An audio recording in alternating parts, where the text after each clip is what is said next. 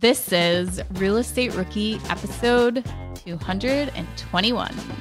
Just realize in life, life is one big lagging effect. Everything that you have today is a, is a, is a result of what you did five, ten years ago. So you're not going to get anything immediately. So start taking small actions to make a difference in your life five, ten years from now. Just suck it up. Realize it's not going to be easy, or it could be fun, but um, it's it's not going to be easy to, to you know to get where we are. Um, if you want to put in the time, not to say we're, we're we've fully made it, but we've we've done really. I, I personally think we've done really well. My name is Ashley Kerr, and I'm here with my co-host Tony Robinson. And welcome to the Real Estate Rookie Podcast, where every week, twice a week, we bring you the inspiration, information, and amazing stories you need to hear to kickstart your investing journey. And I oftentimes like to start our episodes with uh, some kind reviews that the other listeners have left for us. So this review comes from Marianne, and Marianne says, "Great show, all caps, exclamation marks," and goes on to say, "I really enjoy the show. After listening to a few episodes, I was totally hooked. It has great direction. It deals with very instructive and interesting topics. I really love this program." So Marianne, we appreciate you. And for all of you that are listening and have listened, if you haven't yet, please do leave an honest rating and review on whatever platform it is you're listening to. The more reviews we get, the more folks we can help and uh, help them kickstart their investing journey. So with that out of the way, Ashley Kerr, let's get into some uh, some boring banter. Let me know what's going on in your life these days. Well, first of all, I want to say thank you to everyone that has left us a great review. It really does like warm our hearts and make us uh, feel so happy and um, motivate us to bring you guys even more great content. So thank you to everyone who has taken the time to to leave a review for us. We appreciate it. So uh, this is we are actually recording this uh, the end of June. So this is not going to air for a while. So I feel like things are going to change so much over the summer, but Tony is going uh, overseas for a while, so we've had to stock up on our recordings. Um, I'm going to a lake house this summer for a weekend. Tony's traveling the world. So Tony, back to you.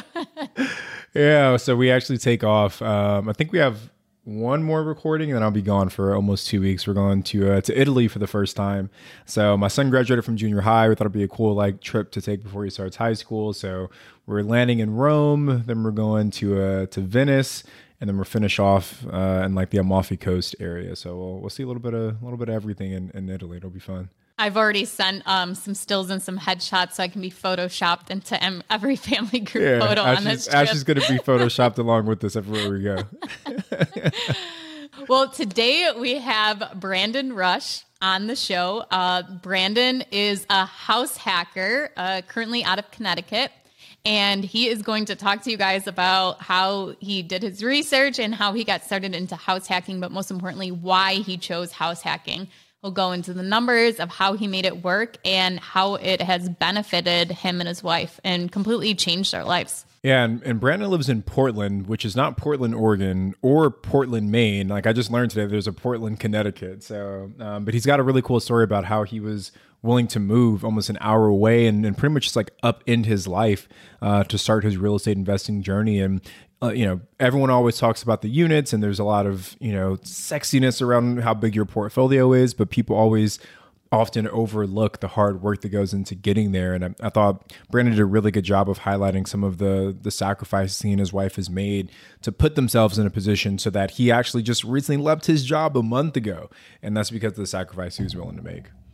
Remember when you had to pay to get a lead's phone number? It was like the dark ages until Deal Machine made skip tracing a thing of the past. Now, with your Deal Machine plan, you'll get unlimited access to phone numbers and contact information for no extra cost. That's right. Get high-quality, reliable information trusted by leading financial institutions, all fully compliant with the federal Do Not Call list. Explore over one hundred fifty data points, including age, gender, marital status, occupation, and a ton more. Trust me, this is the data you need for off-market deals. With new filters, people flags, and color-coded phone numbers, lead management just got a ton easier. Ready to step up your investing game? Sign up for a Deal Machine plan today and gain immediate access to this unlimited treasure trove of contact information and phone numbers. Just head to deal machine dot com slash B P. Transform your lead generation and deal-making strategies with Deal Machine. Sign up today and start exploring the unlimited possibilities at deal machine dot com slash B P.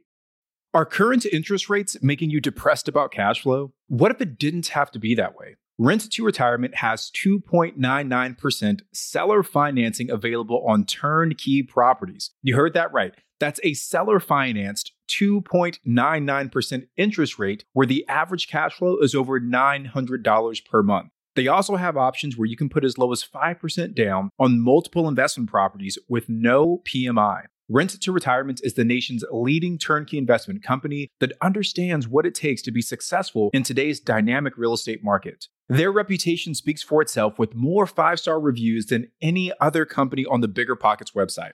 Rent to Retirement offers fully turnkey properties that are newly built or renovated, leased and managed, allowing you to invest with confidence in the markets that offer the best returns. To learn more, visit rent to retirement dot com. That's rent to retirement dot com. Or text R E I to three three seven seven seven. Again, text R E I to three three seven seven seven.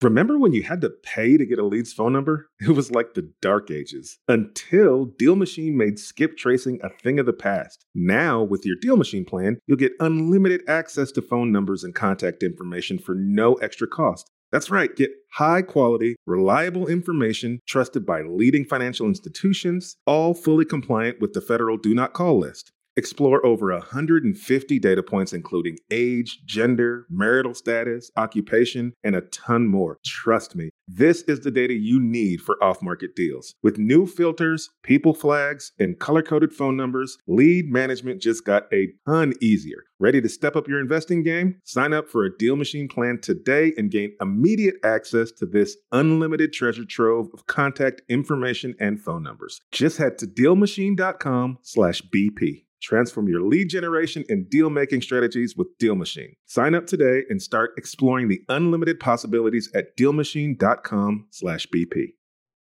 Brandon, welcome to the show. Thank you so much for joining us. Can you tell us a little bit about yourself and how you got started in real estate? Yeah, sure. Um, so name is Brandon Rush. Actually, uh, I currently reside in Portland, Connecticut. Uh, started out life in uh, New York City, in Queens, New York.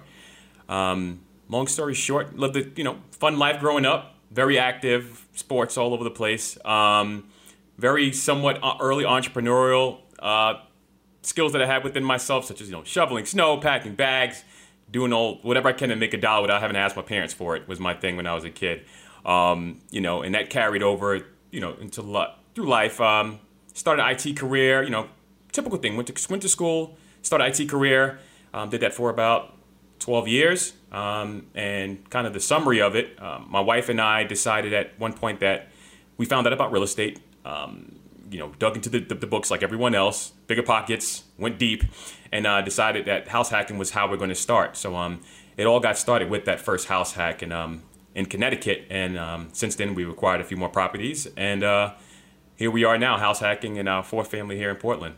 Brandon, before we go too much further, can you just tell us what those other properties are and just a brief overview of your portfolio? Sure. So currently we own, my wife and I, we own uh, three multis, uh, two triplexes and a quad.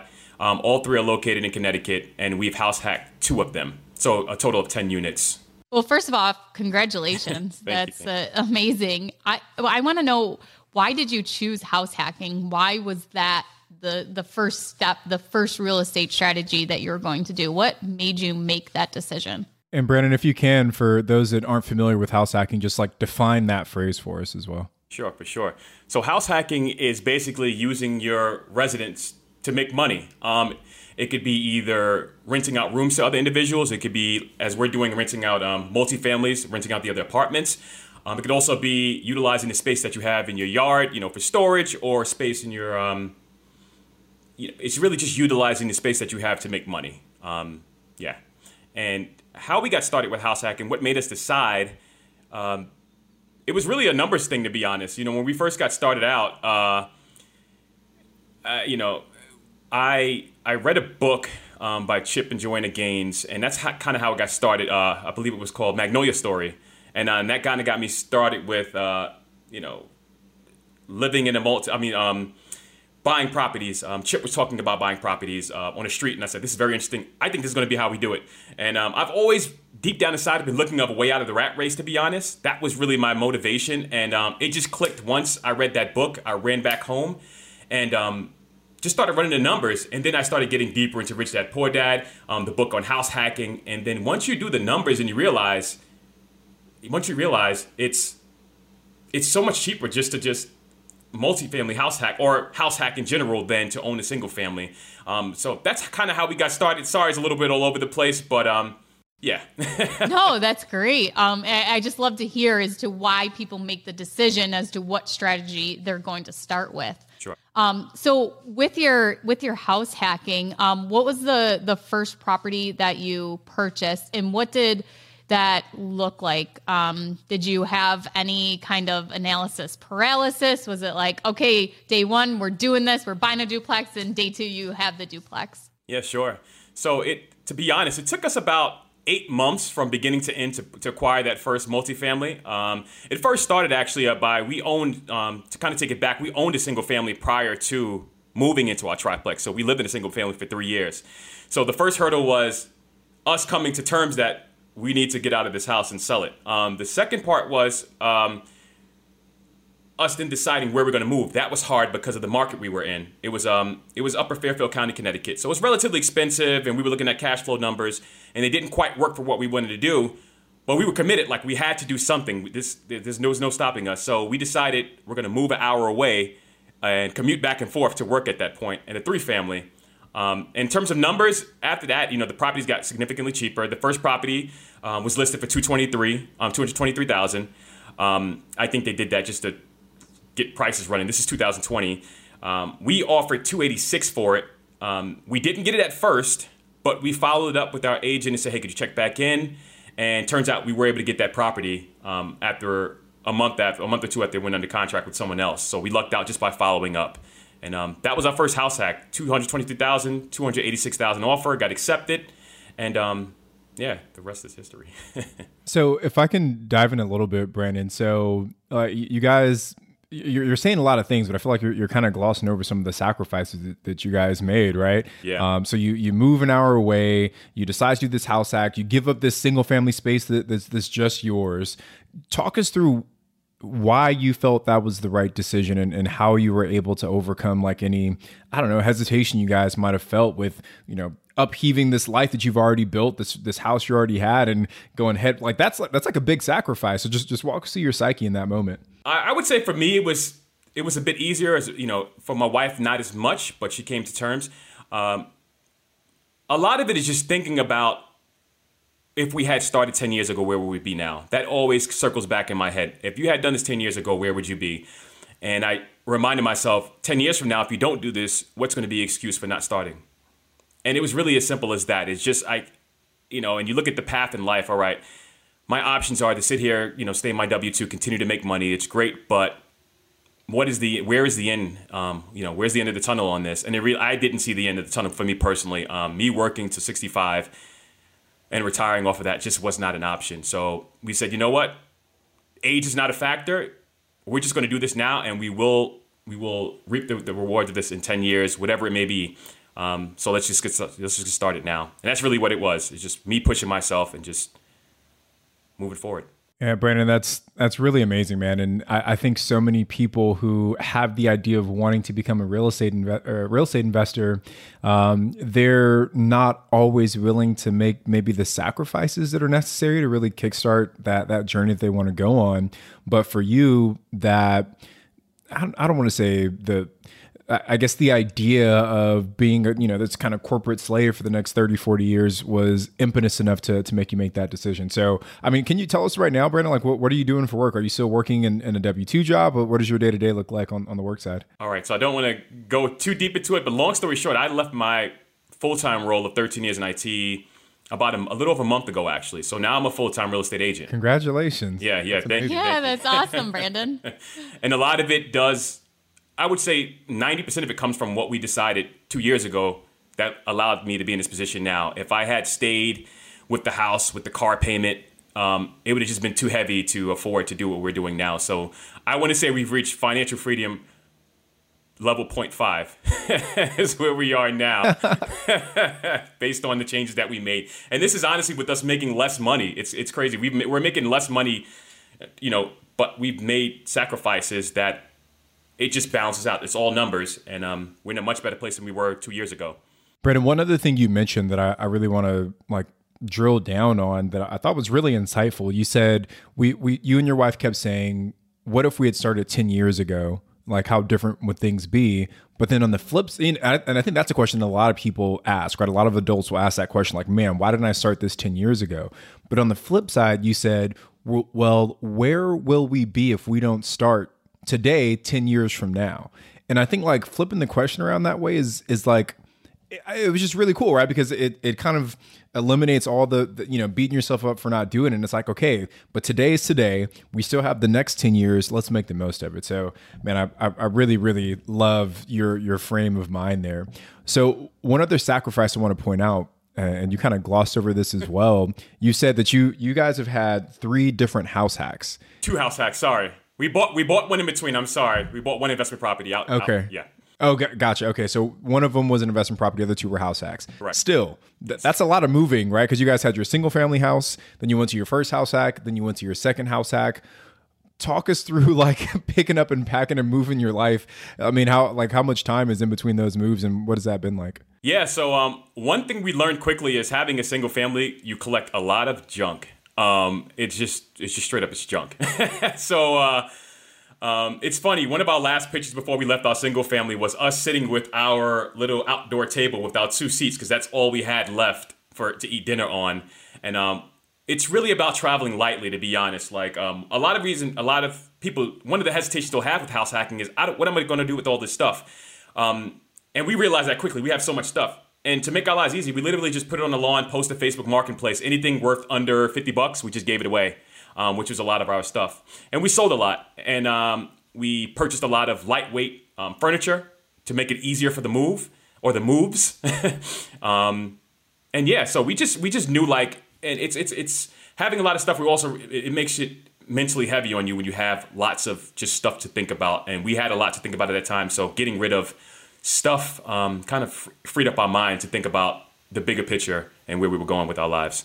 Brandon, now that you've, you know, invested a little bit, you are, in a sense, financially free. What would be some advice that you would give to someone who is you on day one? You, somebody who wants to have what you have, be able to leave their W two job, house hack, have a, an investment property. What would be like your your action items, things that they can do today to prepare themselves to get to your point, maybe even faster than you did? Sure. Um I would say start to surround yourselves with um, like-minded individuals. Um, the, the, the, the, one of the biggest challenges with doing what I do is talking to people who don't understand the reason why we're doing it. Um, you will easily get talked out to anyone you walk down the street and say what you're doing. Oh my God, I, I how do you deal with tenants? I can never live with tenants. Oh, it's just mumbles. But these same people are the ones that are in severe debt and barely making it, um, but they don't want to, you know, give up these these small comforts that they have. Um, so I would say, one, surround yourself with like-minded individuals.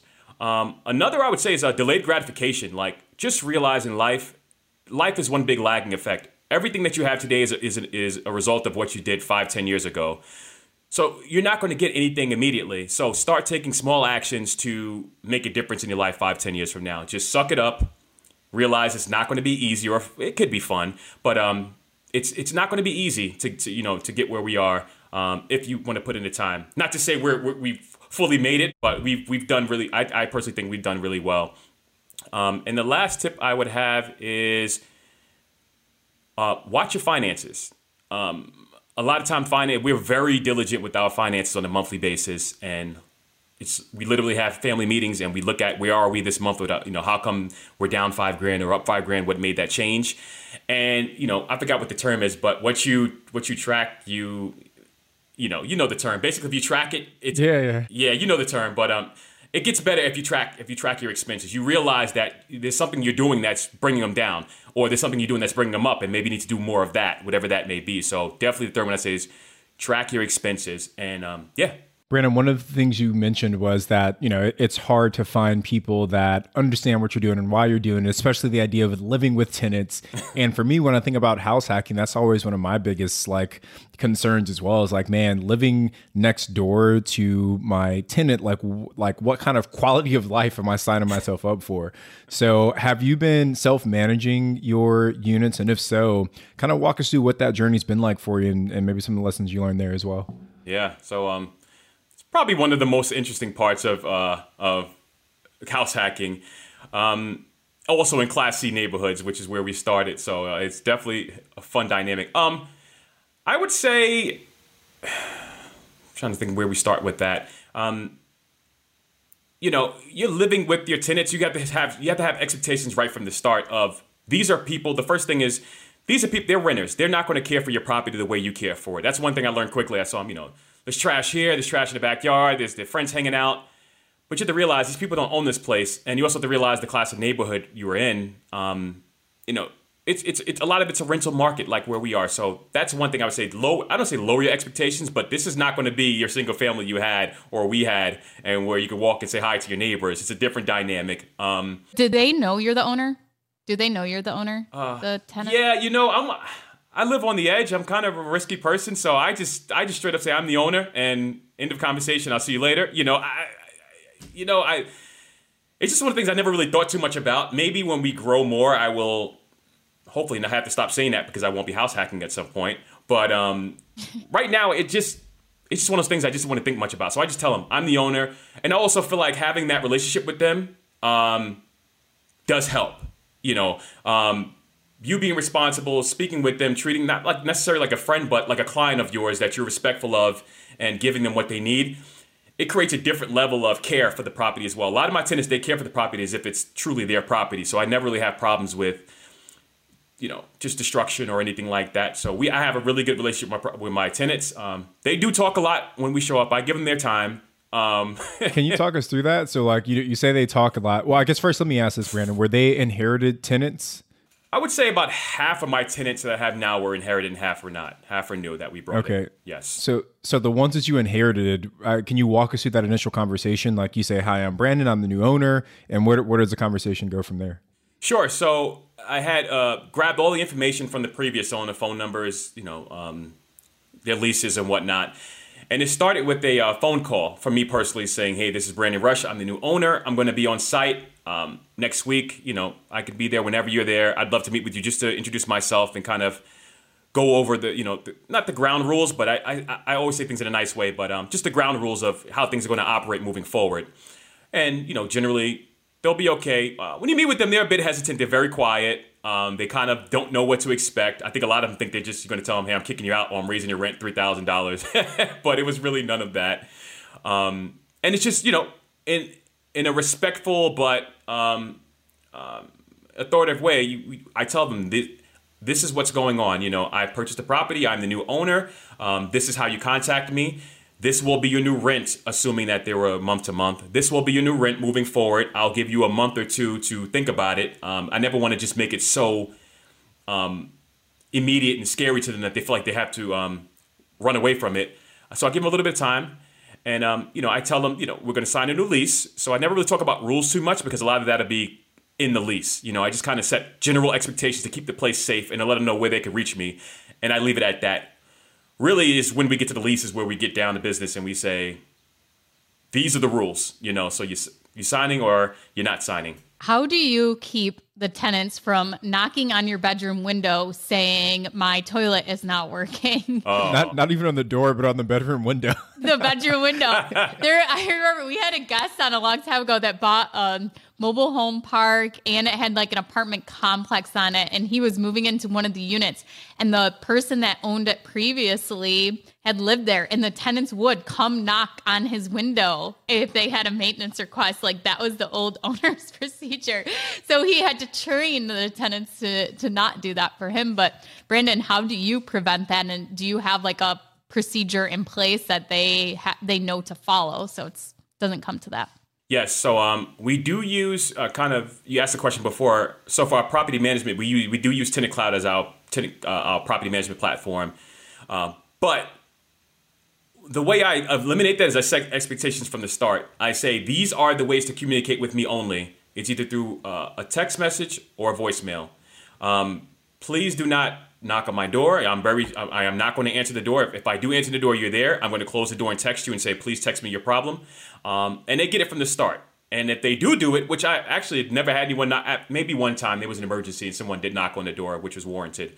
But um, you just set the expectations from the start, and um, you stick to them. You don't, if they do it, you don't, you don't just give up and just walk downstairs and and, uh, and help them out. Brandon, I, I always wonder with the house hacks, like uh, about the the leasing or creating the lease agreement, because I, I feel like if it's a if it's a property where I'm like sharing walls with tenants, I feel like I would be even more strict with like what my lease is and, and how I'm screening these tenants. So two questions for you. Did you create your own lease, or did you find someone, you know, someone floating online or from BiggerPockets? And then B, what was your your tenant screening process like to make sure you weren't, you know, living next to, to maniacs? Yeah. So, um, I guess the first part with the lease. So my lease is basically a, a mishmash of my own personal, what I want, because you're the boss. So you can, you, I mean, within the law.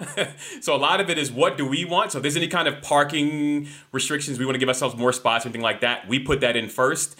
Um, and then after that, it's, it, I, I've known, I have a, a pretty good network. So I've reached out and say, hey, could you send me a lease? Another property management sent me, sent me theirs. This person sent me theirs. I kind of took time to, to mesh it up to what makes the most sense and what's fair, but also, you know, relatively strict at the same time, that would uh, eliminate any kind of problems. And then I pass it to an attorney um, to review it, just to make sure that it's legit and I'm not, you know, breaking any laws. And um, that's how we did it. And I'm sorry, what was your second question? I'm sorry about that. No, no, that's that, that's totally fine. Because one more follow up on on the lease agreement. So you mentioned like the, the additional parking spaces that you'd like. Are there any other things you feel like like that you've added in that have, you know, made it easier for you as the as the landlord? Um, I would say uh, anything that can make my life easier, like methods of payment. I only allow payment electronically or through personal check. There's no cash. There's no money orders. Um, just. Uh, I would say um, quiet hours, you know, things like that, which within, within the law, you know, after nine or ten o'clock, whatever the law is, um, things like that, things that make me comfortable, me and my wife comfortable living there, um, and make our lives easy is really what I'm trying to put in the lease. Trying to accomplish. So then the, the follow up question was, what, what's your screening process? Like, how are you how are you making sure you don't have, you know, Jack Nicholson from a uh, Uh, what's the movie where he went crazy? Well, I can't think of uh, it right now. The Shining. The sh- yes. Uh, moving in next year. Yeah. I, to speak on that, the first thing is, unfortunately, we're all crazy. You never know who's going to walk in the door. They could have the best credit. So it, it kind of sucks, but you can still vet to hopefully eliminate that. Um, I would say uh, I've, again, BiggerPockets, listen to podcasts. I've kind of collected all these different criteria that others have used, such as three times the, uh, you know, um, your income. What is it? Three times the, your... Three times the rent is what you bring in monthly. Um, that's definitely a, a big one. Credit scores. I, I, a lot of times in my uh, criteria, I put preferable, not necessarily required, just to not just to cover myself, because a lot of times in classy neighborhoods, you won't get somebody with a six fifty credit score, but they may fall in at a six twenty-five or a six hundred. So, um, and it's all the other general stuff, you know, landlord checks from previous landlords. Um, verification of income is definitely what I require. Um, And a lot of it is just visually watching the tenants as they're walking through your... That's one of my criteria. I don't know if that's illegal or not, but I do it. Um, and it's not discriminating. It's just seeing the vibe when they do open houses. So I only allow people to apply if they come through my open house. And it's, you know, you, you just want to watch out for the ones that are just very needy right from the start. And you're just like, oh, what about this? What about this? Oh, that's ugly. Oh, this is just like, no, that's this is not going to work, because you know, you're going to be a super needy tenant. I just don't have time. Brandon, are you rehabbing any of these properties, or are they pretty much turnkey that you're purchasing? All have been relatively turnkey. Um, you know, we have one that's, I'd say they're all, you know, early nineteen hundreds houses. So it's, they're not renovated. So there's, there's still a small rehab that we've had to do, like turn a unit, um, but nothing significant. We've, we we we kind of knew what we were getting into from the start with a lot of these properties, and there's small projects like, you know, replacement of deck boards and uh, replacement of doors and things like that that we've kind of hired out little by little over time, but nothing significant. Gotcha. So one other thing I want to hit, Brandon, and you've mentioned this a couple of times, is is how your network has played a role. You talked about getting your lease, you lean on some other uh, investors, and you know, you there's some people in your life you can't talk to about why you're doing this house hacking strategy, but you have other investors that, that know why and can see it. So I'm just curious, like, what steps have you taken to to kind of build your network? Yeah. Um It all started, honestly, with, I would say, with my local R E I A. You know, when we were back in our single family, we started out by driving an hour out to those meetings once a month and um, just getting, you know, submerged in, in the business and how it all works. And from there, I just realized, like, your network is your net worth, as they say. So starting to collect cards from these people and then um, realizing, like, even from the start, oh, I had this problem. I need an attorney. Oh, I had this attorney's card from this meetup I went to. I could reach out. And then it, re- it clicked with me, like, just start networking like crazy because all the resources you need are all out there. You just gotta find. You just gotta be out there, and after a while, it, it it'll become so easy that all you have to do is, um, sir, I, I I label all my contacts like agent, lawyer, you know, plumber. So literally, I just jump into my contacts and say, oh, I got a leak, plumber in my contacts. You get five of them, knock it out, and it just becomes so easy um, after you know so many people. Can you just say what a R E I A meetup is, and how would someone find one? Got it. So R E I A is, I believe it stands for real estate. Oh my God, I should know what R E I A stands for. Real estate I A. Investment Association. There we go. Sorry, I just haven't. I just, I just. I don't know. I'm guessing. I, I know, I've heard of R E I A, but that I sounds about right for sure. Yeah. I've never actually, like, from the start. Never actually went, but yeah. Um. So R E I A is a, a, a local organization. Usually, definitely every state I believe has a R E I A, and then there's local. You know, there may be small localities that have R E I As as well. But a R E I A is an organization that basically um, teaches you uh, about real estate, provides the fundamentals on real estate, provides the network opportunities on real estate within your market. So it's very common to um, have, you know, to have R E I As of fifty to one hundred people. It's it's one of the most common um, meetup platforms or organizations you should have in your uh, localities, wherever you are. Okay, awesome. I want to get into our deal review. So do you have a property that you want to share with us? Sure. Uh, I think, okay. honestly, I think the first one is probably the best. Uh, it'll always be the best. Okay.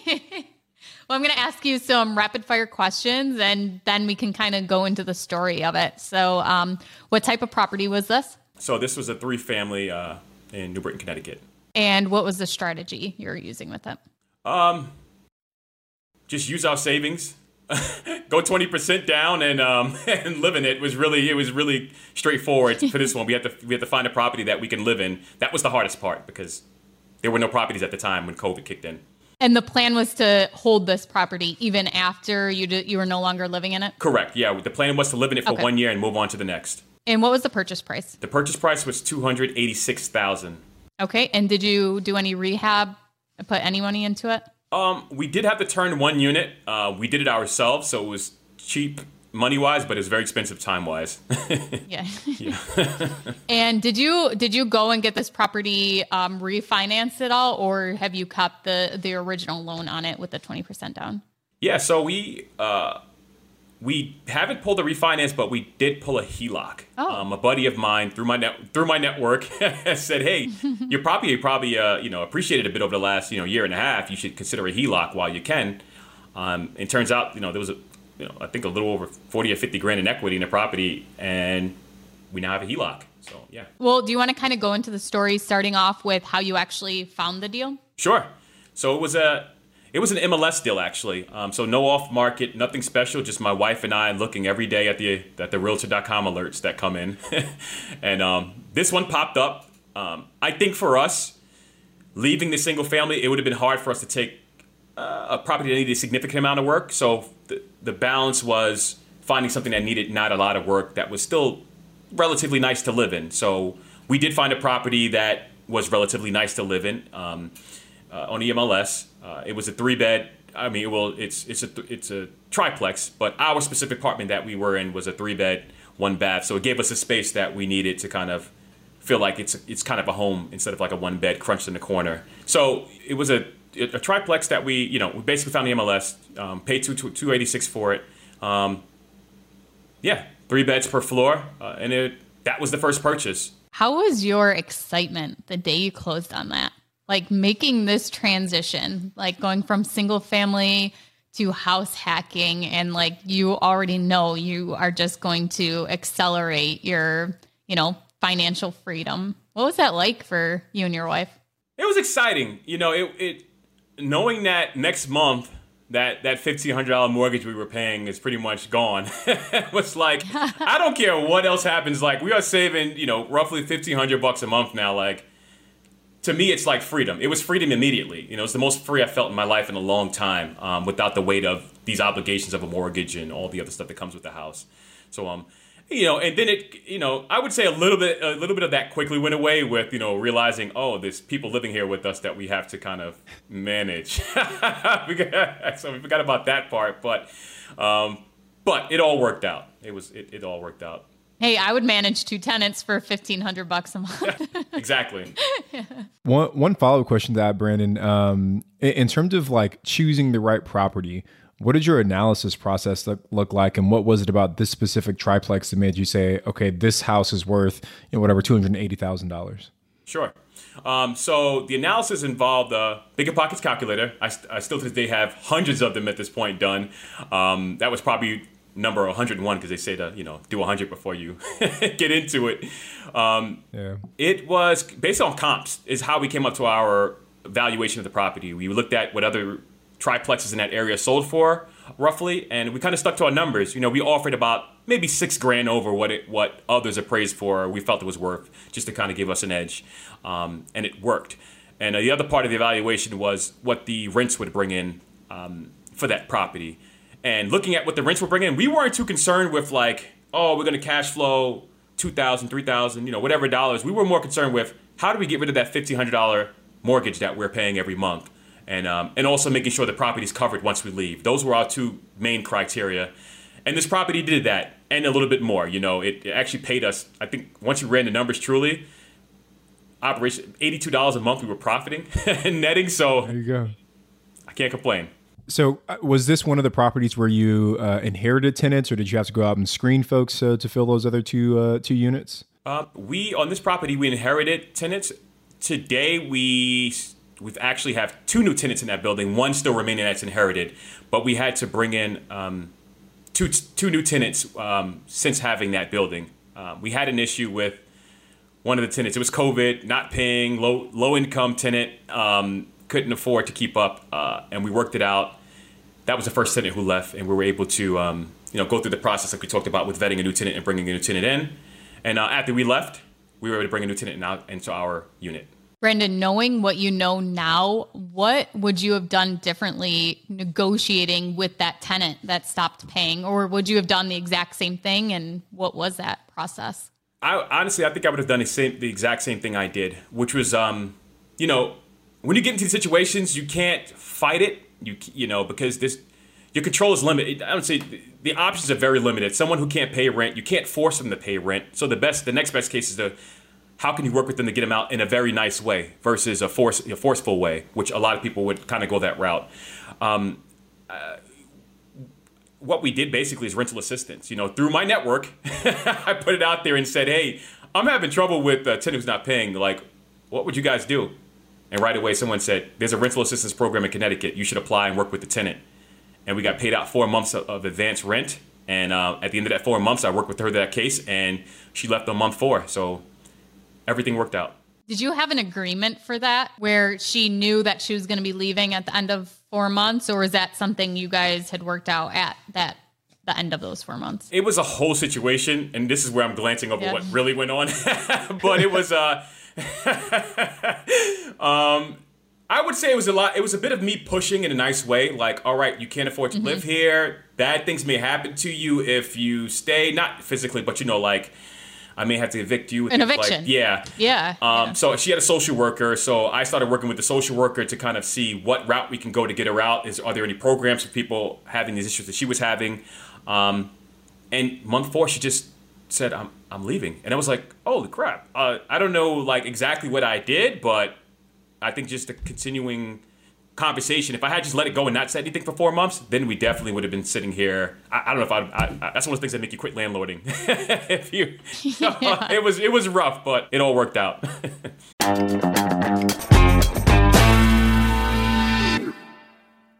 Whether you need to buy or sell, or you're just obsessed with looking at homes for sale, Redfin's got you covered. Redfin updates their listings every two minutes to help you see new homes first. And they give you personalized recommendations based on the homes you like, so you can find the home that's just right for you, whether that's a cabin, a craftsman, or a castle. With the top-rated Redfin app, you can favorite homes, share listings with others, and schedule tours, even the same day, with a local Redfin agent who can help guide you through the whole home buying process. And if you're looking to sell, Redfin agents have the experience to help get you the best price possible for your home. That's because they sell twice as many homes as other agents. With a listing fee as low as one percent, Redfin's fees are half of what others often charge, which means you'll have more money to put towards what matters most to you, like your next home. In fact, last year, Redfin saved home sellers one hundred twenty-seven million dollars. No matter where you are in your real estate journey, Redfin can help. Download the Redfin app to get started today.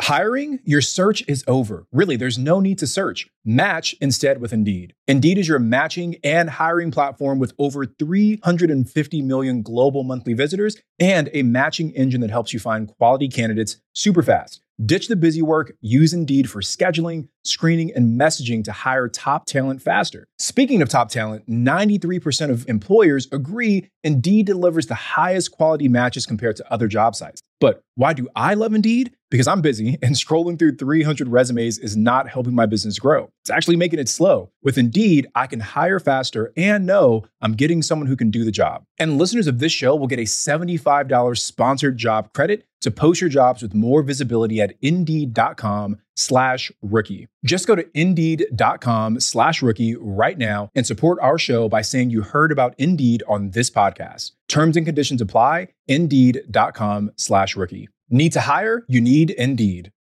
This show is sponsored by Airbnb. Did you know that a long time ago, before I ever started my real estate business, I turned one of my first primary residences into an Airbnb? And that's the extra income that I needed from Airbnb that gave me the confidence to go out and work for myself and eventually quit my nine to five job. And now I have dozens of Airbnbs all over the country. I've even partnered up with the old David Green on a recent property in Scottsdale to take our portfolio to the next level. And of course, we host it on Airbnb. But you don't need to be a full-time real estate investor to start on Airbnb. As a matter of fact, I was self-managing ten properties while working my nine to five job, so I know anybody can do it. Think about it this way. You're looking for extra income and going on a vacation. Wouldn't it be great to rent out your space and let your property pay for itself while you're gone? I did this one time. I pitched my wife and my roommate, because we were house hacking, on the idea of renting out our home, and it paid for all of our expenses on a trip to Mexico City. So go and give it a try. It might just change your life, just like it did mine. And I really do mean that. Your home might be worth more than you think. Find out how much at airbnb.com slash host. Ashley, I want to ask you, I, I I know we've chatted about this in the show before, but how, like, did any of your tenants stop paying during COVID? Oh, yeah. I had a couple, and then the other investor that I do asset management for, he did. But the same thing, our property management company applied for these kind of rental assistance programs that were available because of COVID. The the problem was, was that they only paid back rent, and it was, you know, you had to apply and then you wouldn't get funded for three months. So by that time, another three months had gone by of them not paying rent. And then mm-hmm. they, yeah. So, um, we've gotten paid for the people that haven't, um, paid, but then, you know, it would, the whole thing would start again. And I think there's been like two programs that have come out. So I've gotten like two lump sum payments from each of these programs. But there has been one tenant that hasn't paid since March twenty twenty and has been relying on these programs. And so we're actually in the middle of the eviction for them finally, because it's only uh, maybe been six months since evictions have been allowed in New York State. So just like a huge backlog of yeah. evictions that are being processed. Man, yeah, I had to evict all of my short-term rental tenants too, so I, I, I totally feel you. oh, yeah, the heart. oh, man. Um, wait, so Brandon, I want to go back to your deal. So if we can finish things off here, so I, I, I want to talk through the numbers just a little bit. So you uh, you initially bought it with three units. Correct. You were living in in one of them. Correct. You were profiting like eighty-two bucks a month. Yes. What does that property look like now that you've moved on to to your second house hack? Yeah, sure. So since then, um, you know, obviously COVID has resulted in rent increases. You know, we have paying tenants now, um, good paying tenants in that property. Um, so now I would say true the true net after expenses on that property, we probably pull about nine hundred dollars to one thousand dollars a month um, after all expenses. You know, net is hard to explain because when you get into real estate, you realize, like, you have your up months, you have the, you have your down months, and that number fluctuates. But uh, but yeah, I say about it. I say roughly around a thousand dollars is what it's netting. That's awesome. Yeah. Great job on that.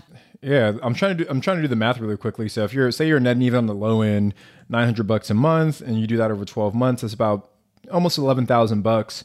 And you said you put down what, twenty percent on this property? Yes, I believe it was around sixty something. Um, okay, yeah. So divide that by sixty, and you're at like almost a twenty percent cash on cash return, which is phenomenal, yeah. right? For a for a long term rental. Um, so congratulations, man. That's a thank that's amazing. Yeah, thank you, thank you. I didn't expect that, but uh, things just worked out. It's just how to go. So let me, if I can ask one follow up question to that. So for the the house hack that you're in right now, is that one the three the threeplex or the fourplex? Four family. So that one's a, a four family. So do you like, can you just really quickly walk through the numbers on that one? Like how much do you think you'll cash flow on, on that property sure. uh, per month? Yeah, sure. So this one was a, this is, was a, this was more of a, uh, somebody's, uh, somebody in my R E I A mentioned, don't get, I want unit-itis. And it basically means don't rush to get units, which is what we did to this property. So long story short, we paid, I want to say about four twenty-five on this property. Um, on this one, we do not necessarily live for, I guess you could say live for free, but we still really truly factor in expenses. So we're paying a couple of hundred bucks out of pocket on this property. But it's a much more expensive property in a much better neighborhood than where we were before. So with better neighborhoods comes more expensive properties. Um, but yeah, that's where we are right now. What would your unit rent for? So if you were going to rent the unit you're living in for in right now, what would it rent for? I would say somewhere between twelve to thirteen hundred dollars a month. And you're living there for a couple hundred. Yeah. Oh, yeah. That's awesome. Yeah. Yeah. And in the end, to be honest, like the other units still, they kind of cover that rent anyway. So, but we still pay it because it's numbers. We have, I'm very like black and white. Like this is what this property demands. This is what we must pay. I don't care about what, how the other properties are performing, but it all works out. Do you have a certain like buy box or criteria for the properties that you're purchasing? Um, it's ch- it's changed since we first started. When we first started, it was all cash flow. Yeah. We want cash flow. We want cash flow. Um, but as a, you know, as I become a, a seasoned investor or learning, you know, it's not, we're thinking more of the big picture, long term. So for us, it's more of being able to acquire properties for little to no down money. And there, I prefer, to, I would prefer uh, a more turnkey property that doesn't need a ton of repairs. The cash flow may not be there now on them, but again, I'm thinking ten years from now. Honestly, with everything that we purchase, you know, uh, we put our place, we put ourselves in a place where our, our living expenses are so low that we don't need to chase after a ton of cash flow. Would it be nice? Oh, definitely. But um, I'm more concerned with just acquiring properties over the next ten, fifteen years. I want to take us to our mindset segment, Brandon. So are there any expectations you had getting into real estate that now that you are an investor, you realized are not even reality? Mm. Uh, yes, I would say, um, I don't know if it's necessarily mindset, but uh, uh, cash flow. Uh, it's not what you think it is. Um, as a beginning investor, especially buying older properties, you realize that a lot of that is absorbed through old property stuff, old pipes, leaky roofs, um, all that stuff. So I would say cash flow is definitely one of those things that it's not as real as it seems, you know. Um, so just be careful. Uh, getting into real estate thinking that you're going to cash flow significantly, because you may not when you really factor in the true cost of ownership of, of, of uh, property. That's such a good point. Yeah. I uh, completely agree with you. Yeah. All right, Brandon, I want to take us to our next segment, which is our rookie request line. So for all of you that are listening, if you'd like to get your question featured on the show, you can give us a call at eight eight eight, five, rookie, and we might pick your uh, question for the show. So Brandon, are you ready for today's question? I'm ready. So today's question is from Alex, who's in the San Francisco Bay Area. And Alex says, I have about three hundred fifty thousand dollars for a down payment for a small multifamily, which is barely enough to really even cover a down payment in the Bay Area.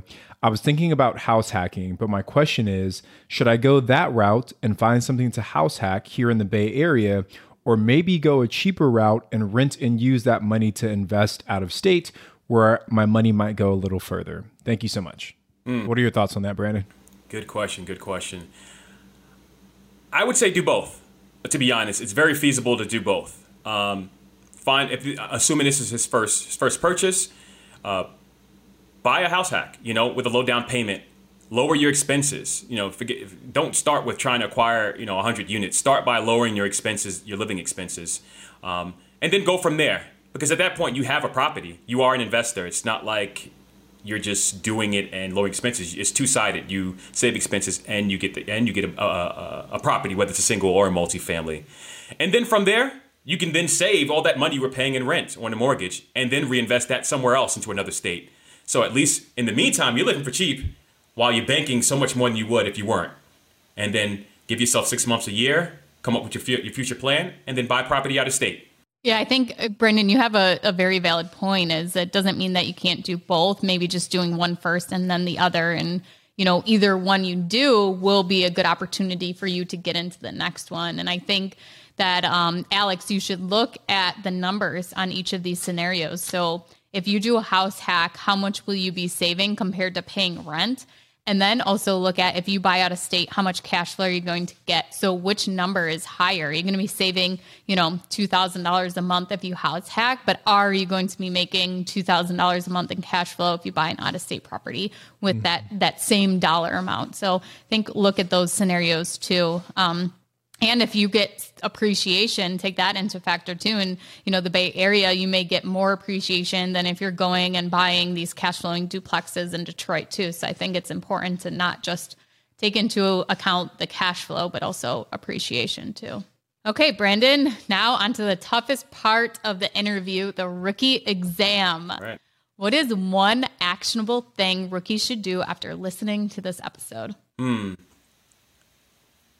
I would say if you are, if you currently don't have a property and you're, you're, you're a rookie, you have nothing yet, think about what your life would look like if you didn't have to pay your current rent, or if you do have a property, a single family, a mortgage. What would your life look like? What, how much more would that add on to what you, what's possible for you? And then take action from there. You know, really just explore your finances after that and see, you know, how much of a, a, a difference it would make. It would allow you to buy that first investment property, just like we just talked about. Um, it allow it would allow for a lot. Even if you don't want to move so fast, it would just free you up and allow for um, mental freedom to think about your next step. So, yeah. Next question for you, Brandon. What is one tool, software, app, or system that you use in your business? Um, my wife and I, we use Tenant Cloud for our property management currently. Okay. And where do you plan on being in five years? Hmm. That is a good question. I would say... Uh, We may be in a single family. I'm not sure yet. Uh, my life is so dynamic. I just kind of go with the flow at this point. Um, still acquiring, still acquiring um, properties. We may not necessarily be in the multifamily space because um, as I'm learning, there's multiple streams of different types of income you can have. So definitely being in a place of uh, multiple streams of income. You know, um, we're exploring the Airbnb uh, route now for our next house hack. So we'll, we'll see how that goes. If we enjoy that, we may go that route. Um, so I'd say... having at least two to three streams of income is kind of where we want to head uh, moving forward into the future. That's awesome. And I don't think we asked this, but is your wife in a W two job right now? She still is. is she yes, working? She still is. Yeah. So maybe she's the next one. To, I'm telling her, like... could have her job in five years. Yeah. Definitely. For sure.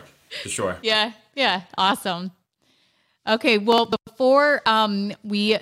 end the show, I want to give a shout out to this week's rookie rock star, who is Ryan Burnham.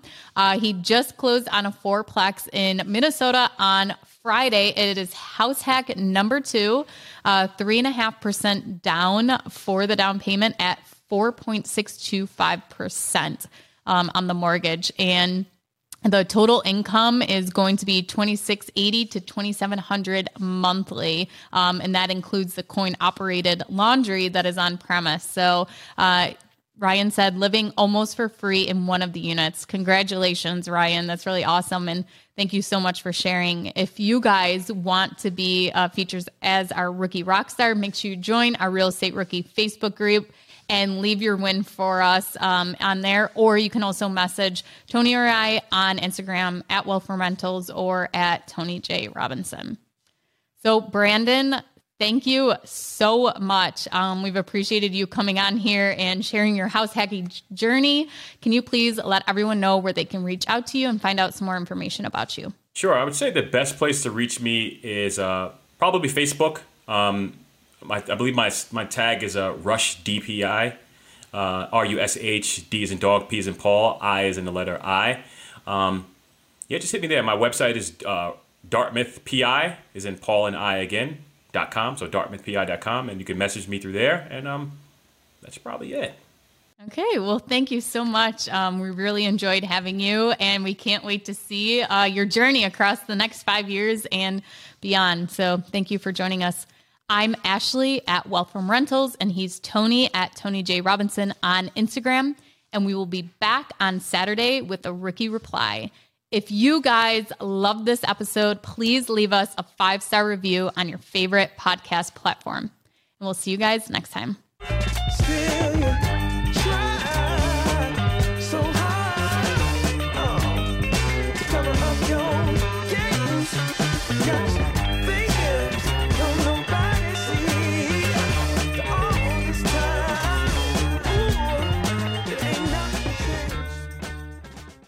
Getting started in real estate can be daunting. There's so much to know, obstacles to overcome, lessons to learn, and risks to avoid. It can all be so overwhelming. If you're feeling motivated to invest but too overwhelmed to take action, here's some advice. Take it one step at a time. And here's some good news for you. The Rookie Bootcamp is starting on May twentieth, and Tyler and Ashley will be guiding you through each and every step until you're the proud, confident owner of your first investment property. Through eight action-packed weeks, they'll guide you step-by-step through those first questions, decisions, and obstacles that every beginner investor must overcome. So if you're serious about becoming an investor this year, head to biggerpockets.com slash step and join us in the Rookie Bootcamp. See you there.